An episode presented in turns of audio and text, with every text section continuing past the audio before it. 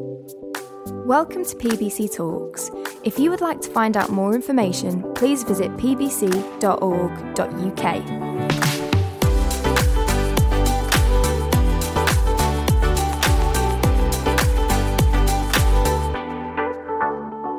Morning. It's nice to see you all.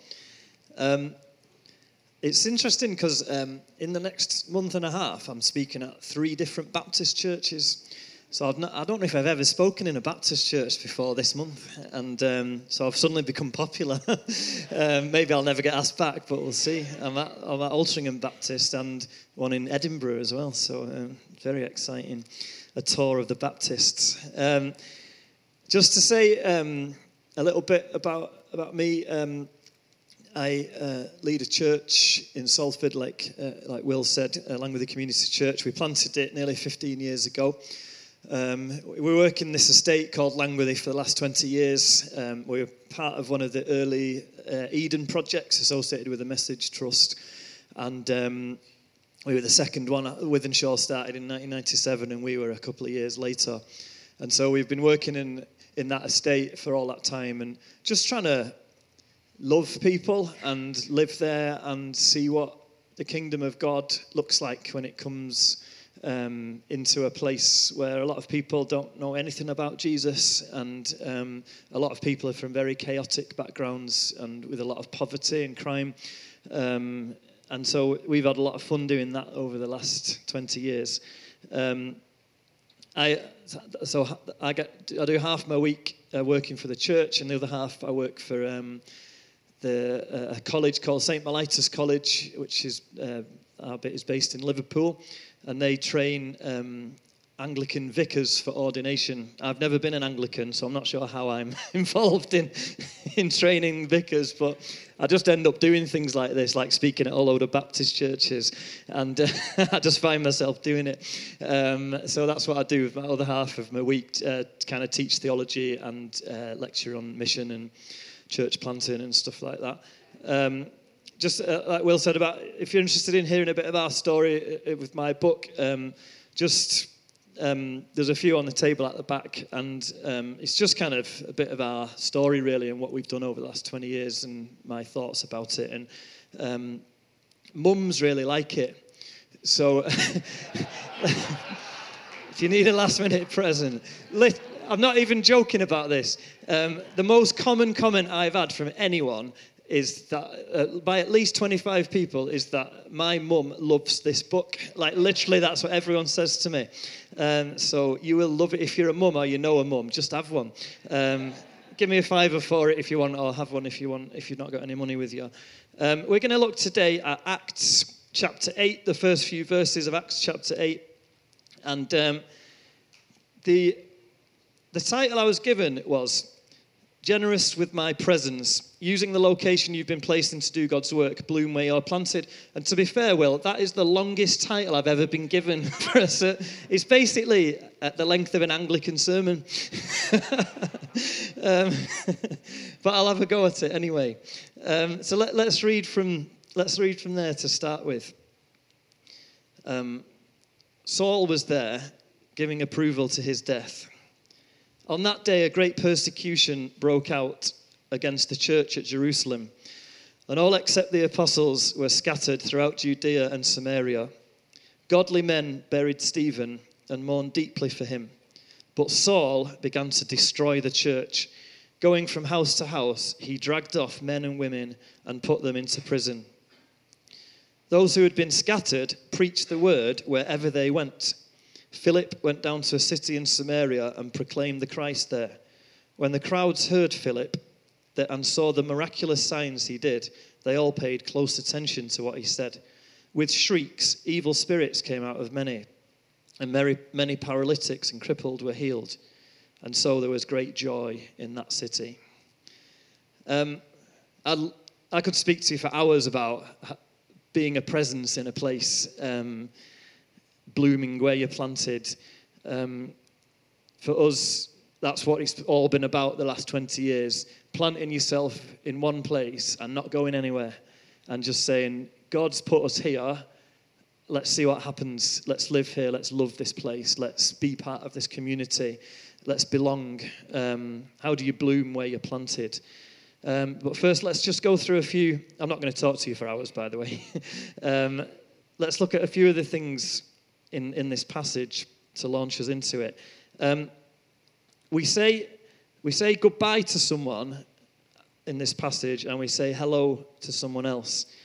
Um, we say goodbye to Stephen after an exceptionally long sermon that he preaches, and, um, and they bury Stephen and mourn deeply for him.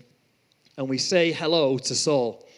And Saul will soon become the key character in the book of Acts from chapter 9 onwards. It's, it's pretty much about Saul and his adventures um, of, of spreading the gospel. And, um, and actually, Saul's kind of the key character, apart from Jesus, in the whole New Testament. You know, he writes almost half of the books in the New Testament, and, and, he, and, and he's the, the you know, the main character in Acts in that way. And, and so he kind of, Saul kind of who obviously changed his name to Paul, he kind of towers over the New Testament in a way similar to Moses in the Old. You know, he's, his writings are very important and his missionary um, techniques are very important as well. And I just love the way, I don't know if you've, uh, as a church, we're just reading through Luke together um, during Lent, and we, um, I love how Luke writes. He's just a brilliant writer. And, and I love how he just, he kind of teases us at this point with Saul. He just kind of chucks him in there and he says, you know, um, they put the they put the clothes at, um, at, the feet of a young man named Saul, and he and he just kind of chucks his name in there, and as if he doesn't really matter, but actually he's the guy who's going to. And Luke just kind of weaves him in a little bit at this point, and then he says, and then he builds it, and he says, and Saul was there giving approval to his death, um, and then Saul starts this kind of campaign of terror against the Christians. And, um, and so they have to flee and are scattered. One interesting thing from here is that Saul arrests men and women. Now, Saul would be arresting the, the, the, the people you arrest when you want to finish a movement off are the key leaders in that movement. So, so, so Christianity was unusual in that day in, in having women in, in important enough positions that they would also be arrested as well as the men. So it's just a little thing. Luke just loves chucking those little things in and going, he arrested the men and the women as well. And if you read Luke's gospel, all of Luke's gospel is about the fact that Jesus chooses the unlikely ones the ones who are marginalized, the ones who are poor, the ones who have been written off, the women, the children, and, and, and, all of the people who were not valued of that time. Luke tells us Jesus does value those people and he raises them up. Um, and so that's just a little thing that, that, that Luke throws in at that point. Um, and the key, the key verse, really, for me, is those who had been, this verse 4, those who had been scattered preached the word wherever they went. Those who had been scattered preached the word wherever they, want, wherever they went. These people were not moving house out of Jerusalem because they wanted to. They were scattered because they were fleeing for their lives. Most of us are quite mobile people. You know, we might move house because it's our dream home, or we might move house to follow a job that we've got, or we might move house to be nearer to family, and we choose those things. But these people have been scattered to places they didn't want to be in. And so, uh, and so there may be, they're fleeing their cities um, and they didn't want to be there necessarily. It wasn't a new church planting strategy that they'd come up with in their church in Jerusalem. They were scattered because of the persecution. Um, and Philip ends up in this city in Samaria. And it's so kind of unimportant that he doesn't even tell us which city it was. He just says, a city in Samaria. Um, and I don't know if you've ever found yourself somewhere where you didn't want to be, in a dead end job, or in a street that you really don't want to live on, or in a group of people, or wherever, some nameless, forgotten place. Um, when I was younger, um, when I was in my kind of early 20s, I was in this job which basically involved uh, wrapping rolls of cloth in brown paper and then putting it on a rack. And then I would get another roll of cloth and wrap it in round paper and put it on a rack. And the best, the most exciting bit was that I had to like stick a sticker on the end um, and put which colour it was. And that was the challenging part. Sometimes I would forget and I would have to like sneak a, a peek at it. And, um, and that was my job. And, and, and I, I remember God has spoken to me about all these things about my life that, uh, you know, He wanted me to plant a church. He wanted me to, um, to do all this stuff for Him. And I was in this job and I was thinking, why, the, why am I here? How have I ended up here? This is the most boring thing I can ever imagine. And, um, and make it even more annoying, my boss was a Christian. And so he came in once, and I remember I was putting this sellotape, I was three, three bits of sellotape uh, uh, along there, one on each end, um, with my kind of sellotape dispenser thing. And, um, and I was like, I'm just going to put five on just because I can. And uh, I just remember being so. And he came up to me and he put his arm around me. And he was like, Chris, you know, you know, even Jesus had to wait till he was 30 till he started his ministry. I was just like, I hate you. And I couldn't say it because obviously he's like my boss. Um, but, but, um, and I remember thinking and I thought, oh man, actually he's right. And, and he's right. And actually, God has got me in this job for a reason. So, what is it? I need to find out what it is. For starters, I'm going to become the best brown cloth wrapper in the whole world. I'm going to be amazing at it. And, and I'm going to work incredibly hard.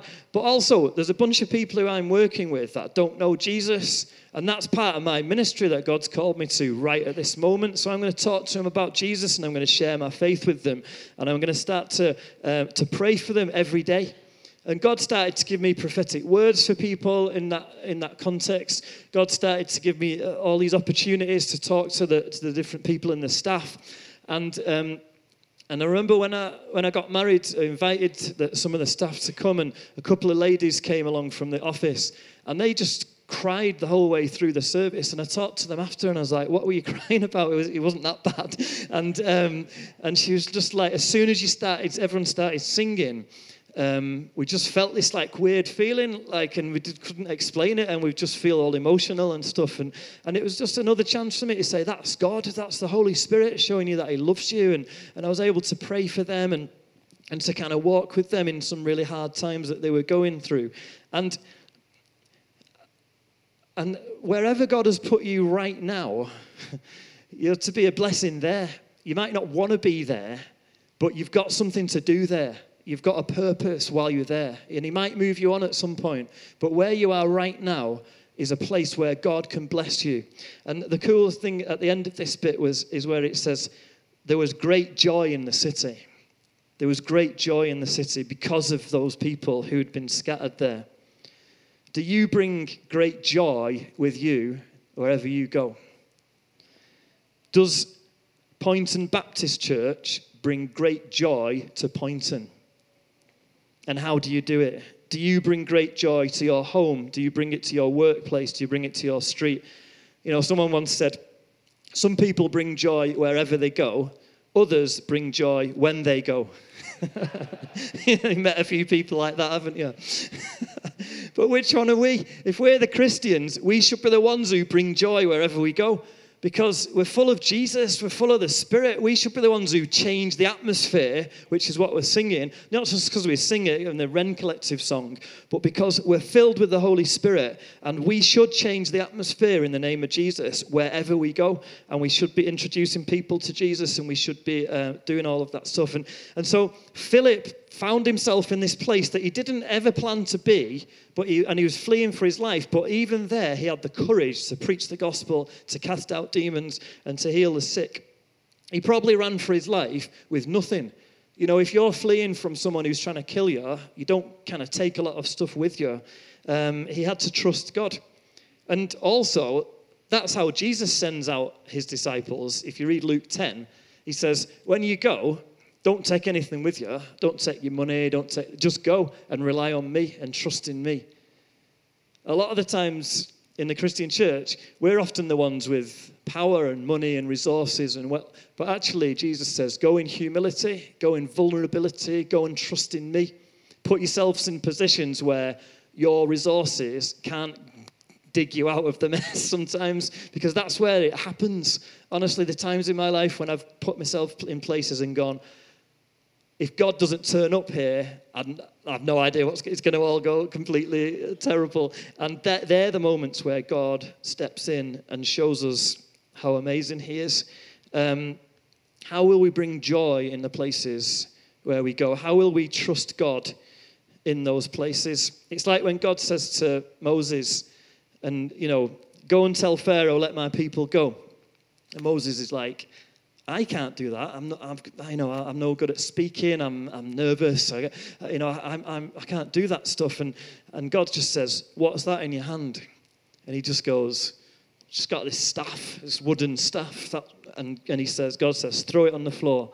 He throws it on the floor and it turns into a snake. Pick it up, picks it up, turns into a staff. And then and then he goes around and, and God says, hit the sea and the sea parts. And, uh, and he does this with it, and this, and this happens, and the plagues happen. And, and then the people go into freedom out of slavery in Egypt. And, and it's just this little bit of wood in his hand.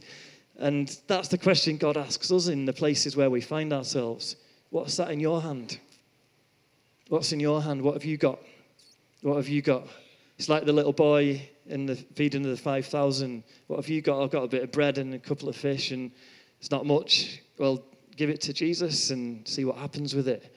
What is it in your hand? A little bit of faith, a little bit of a gift in some area, a bit of courage. What is it? What's in your hand at the moment? Give it to Jesus. And um, because it's Mother's Day, I want to tell a story about my mum. Um, she was she had this little prayer group that um, and they were little, to be fair. I used to call it the Little Women Prayer Group because uh, my mum was the tallest and she's five foot one. And, and they used, these little women used to go around praying um, and they would pray. They decided to pray for our, my high school that I was in at the time. And my mum was, had, mum had this real heart for our school, but she was just like, I've not got any giftings to like go into the school and like, you know, be a cool evangelist or whatever. But what I do have in my hand is I can pray. So she just went in and started praying. Every day she would go past and, and pray. Um, and there was this time when she was walking past and she felt like God said, uh, Don't just pray that I bless the school, pray that I would blast the evil out of this school. And, um, and my mum was like, Oh. um, so she prays this. And then I was in school this, on this day, and um, there was a classroom that was, um, that was right next to a tree that was just outside. And this, this tree got struck by lightning that day. um, and it, and you know, everyone, I remember the day even now because everyone goes berserk, don't they, when there's lightning and things like that in the school? Everyone just went crazy. And it turned out, we found out later that there was a supply teacher in that classroom next to the tree that day, and they'd been um, teaching the kids about the occult and how do you do a seance and how do you use a Ouija boards and stuff like that. And at that moment, lightning had struck that tree, and the class had gone berserk. And, um, and that teacher was asked to leave at the end of the week. And I was thinking about that story, and I thought, the first thing he teaches us is that you don't mess with my mum. She's only little, but flipping heck, don't, don't, don't disobey. And, um, but it's just, it's how someone just goes, I'm just going to give what's in my hand I'm just going to say, I'm going to pray every day for this school. That's what I can give. That's what's in my hand. And it happens. There was another time where they came to the head teacher and just said, What can we pray for? You know, we're this group of small women and we pray for the church and, and all of this stuff. How can we pray for you? And, um, and he said, Well, in every summer in Salford, people come and the kids come back to the school with uh, little BB guns and shoot all the windows.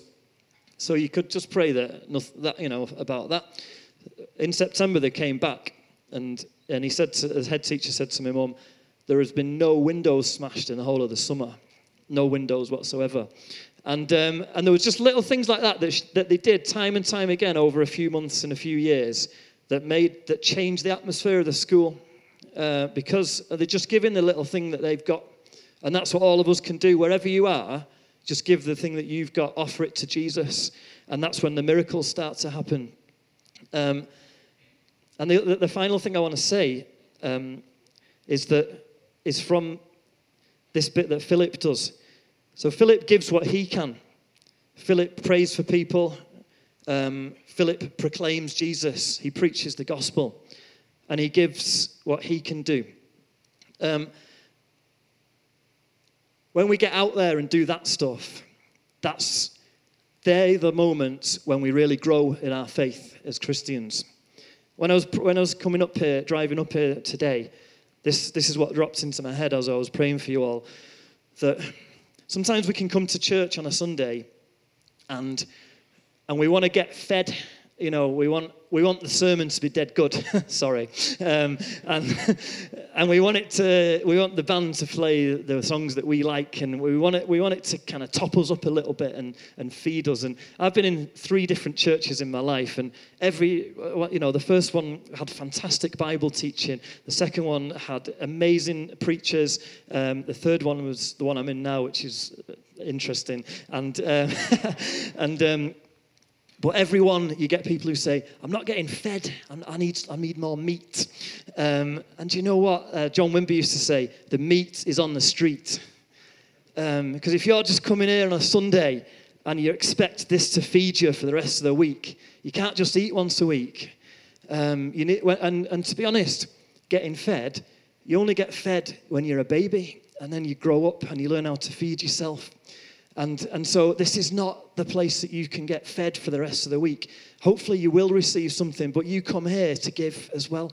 And if you all come in here to bless and to give and to encourage, then you all encourage each other, don't you? Don't just think, um, you know, what you need is for the preacher to give you some information about the first century that you didn't know before, and that's you getting fed.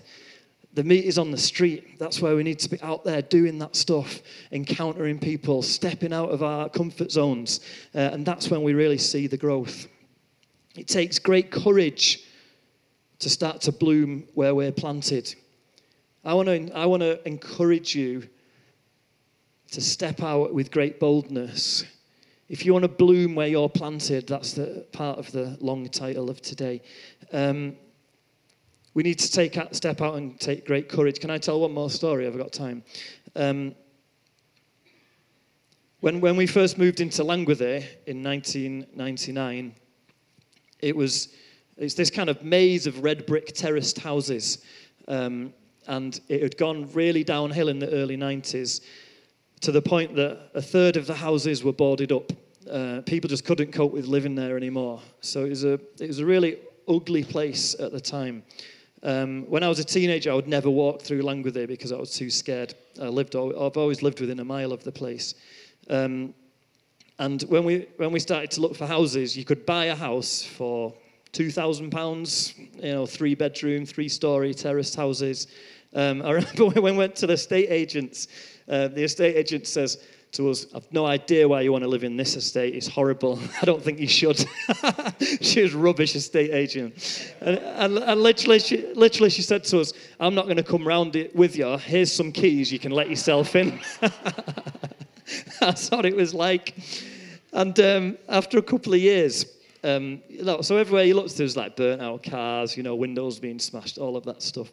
And there was a lady in the community who decided that she wanted to enter Langworthy into the Britain in Bloom competition, which is like for the most beautiful estate, you know, beautiful places and villages. And, um, and I just thought this most ridiculous idea ever.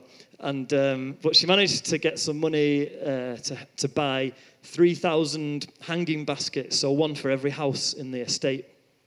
And these massive planters that she put on the main the two main roads in the estate and, um, and then one week they got, they got everyone on board, the schools, we, we even joined in, and, um, and all the shops and the different kind of residential groups. And they all went out over a week and, and just filled all these things with flowers. and I remember walking around taking pictures the night before the judges came because I thought, tonight, this is all going to get trashed. Like, I know at least 25 kids who are just going to walk up and down the streets and just do this with their baskets, just tip them up and kick them over. And, um, and but it was amazing looking around that day because um, it was beautiful and there was beauty there. And, um, but there was still boarded up houses and there was still some glass on the floor and this and that. But beauty came into the ugliness and transformed it, this vibrant colour. And the judges came the next day and nobody had trashed any of it. It was all still there. And, um, and Langworthy won the regional um, urban area competition for 10 years in a row from that year onwards. And this little lady who had a, a ridiculous idea, because whenever you try and do anything in Langworthy, it just got trashed. When we first opened our Life Centre building, people said it'll last about six months and they'll burn it down. That was the kind of thing that people would say. And this woman stepped out in faith. I don't even know if she was a Christian or not, but we, we did quite a lot of stuff with her over the years. And, and she just thought, I'm going to put these little, vulnerable, beautiful flowers all over the estate. And I'm going to have some kind of belief that they're going to stay there and that people are going to respect them and people are going to appreciate them. And that, that project for us became a parable about hope and about boldness and about courage. Because if that one woman can step out and say, I'm going to I'm going to believe that this is that change is possible. I'm going to believe that beauty can come in the darkest places. Then maybe we can believe that as well. And maybe everyone can and maybe those people who are stuck in their house and a bit scared to come out, who've got a vision to do, to do this little group, but they just think, well, it won't work because nothing works here. No one will come to it. And they look at that, those flowers and they start to believe that something's possible because they've got this little thing in their hand. And she took that little thing in her hand and she helped to transform an entire estate. And that's what was a parable for us that actually the flowers of God's kingdom grow in the darkest places. And, and, and God's kingdom often feels, when it's coming, really quite vulnerable and quite like you could just do this. to be honest, that's how the last 20 years of my life has felt uh, doing this stuff in, in. It's felt like when I go to church later after I've seen you, is anyone going to come? you know, is it all going to have fallen apart? And, and that's how it feels. It feels so vulnerable and so beautiful at the same time. And that's where God meets us. He meets us when we step out. He meets us when we're planted in somewhere so that we say, actually, we're not just going to last six months and you're going to burn this building down. Or the other thing they said to us when we moved in was, that you'll be here for three years, like all the other projects, all the council projects last for three years. The money runs out, so there's no point getting to know you.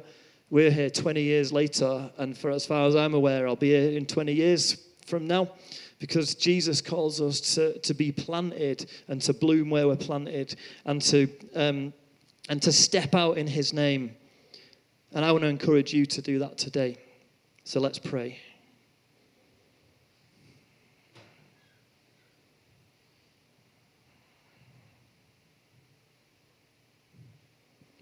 In your mind today, you might be thinking, what have I got? What have I got in my hand?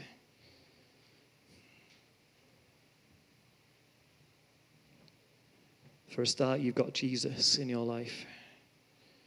And if you haven't, you can ask him to come into your life right now.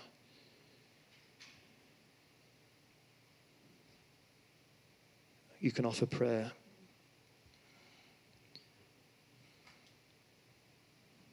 You can offer the gifts that other people have identified in you that you're, you're not sure if you believe you've got them. At the other end of the spectrum, some of you are involved in all sorts of ministries and you're doing loads of things already, but maybe God's calling you to step out again in vulnerability.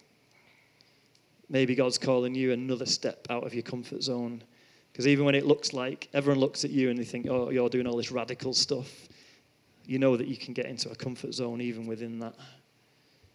And God always just invites us to the next step, the next step of faith, the next step of trust that we might see more of those flowers blooming in the dark places. And before we sing, I just want to ask God that you would fill us with your spirit again. Lord, would you fill us with great boldness and great faith? Lord, would you help us to trust in the God who parted the sea?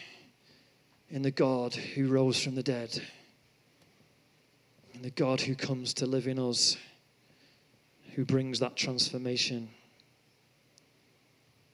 In our weakness, we rely on you. We do it in your name. And maybe today you're just feeling stirred by that, that you've got something in your hand, or wherever you are on that scale of confidence in your own things, but you know that God's calling you again into another step.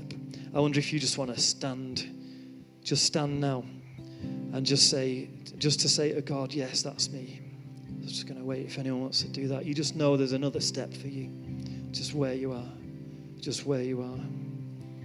Come, Holy Spirit, come and meet with your people here.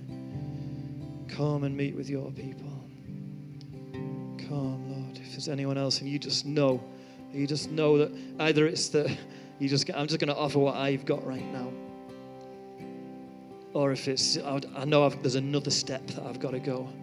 There's another, there's another step of faith I need to make today. That God would do miracles with it. Yeah. God would do miracles with it. There's a number of others, and you're just you're just starting to stand. You, you know that He's stirring you. Just fill them with your spirit as they stand, Lord. And the other, the other group I'd love to challenge to stand today is those that you know you're called to those darker places, the most the more difficult places, the more difficult groups of people. And if that's you and you know God's stirring that in you, why don't you stand where you are as well? Just now, yeah. Anyone else, and you just know that He's either you're already doing that or He's stirring you to do that for the first time today. And you just want to say, Yeah, God, I'll go wherever you, t- wherever you send me. I'll go wherever it takes.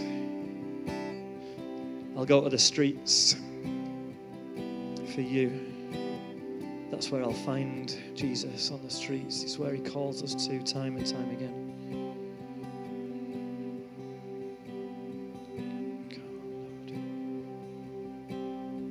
So, would you fill these people with your spirit today? You fill them with your spirit? Would you give them great courage? And in a minute, as, as we um, as we sing just now, um, I wonder if, if you're if you're sitting near someone who is um, standing, would you just maybe, if you feel comfortable, just put a hand on their shoulder and pray God's blessing for them? Is that okay? Um, just pray that God would bless them. Just look around you if there's someone near you just bless them. Maybe God will give you something to say or pray for them. Let's worship together as we do that.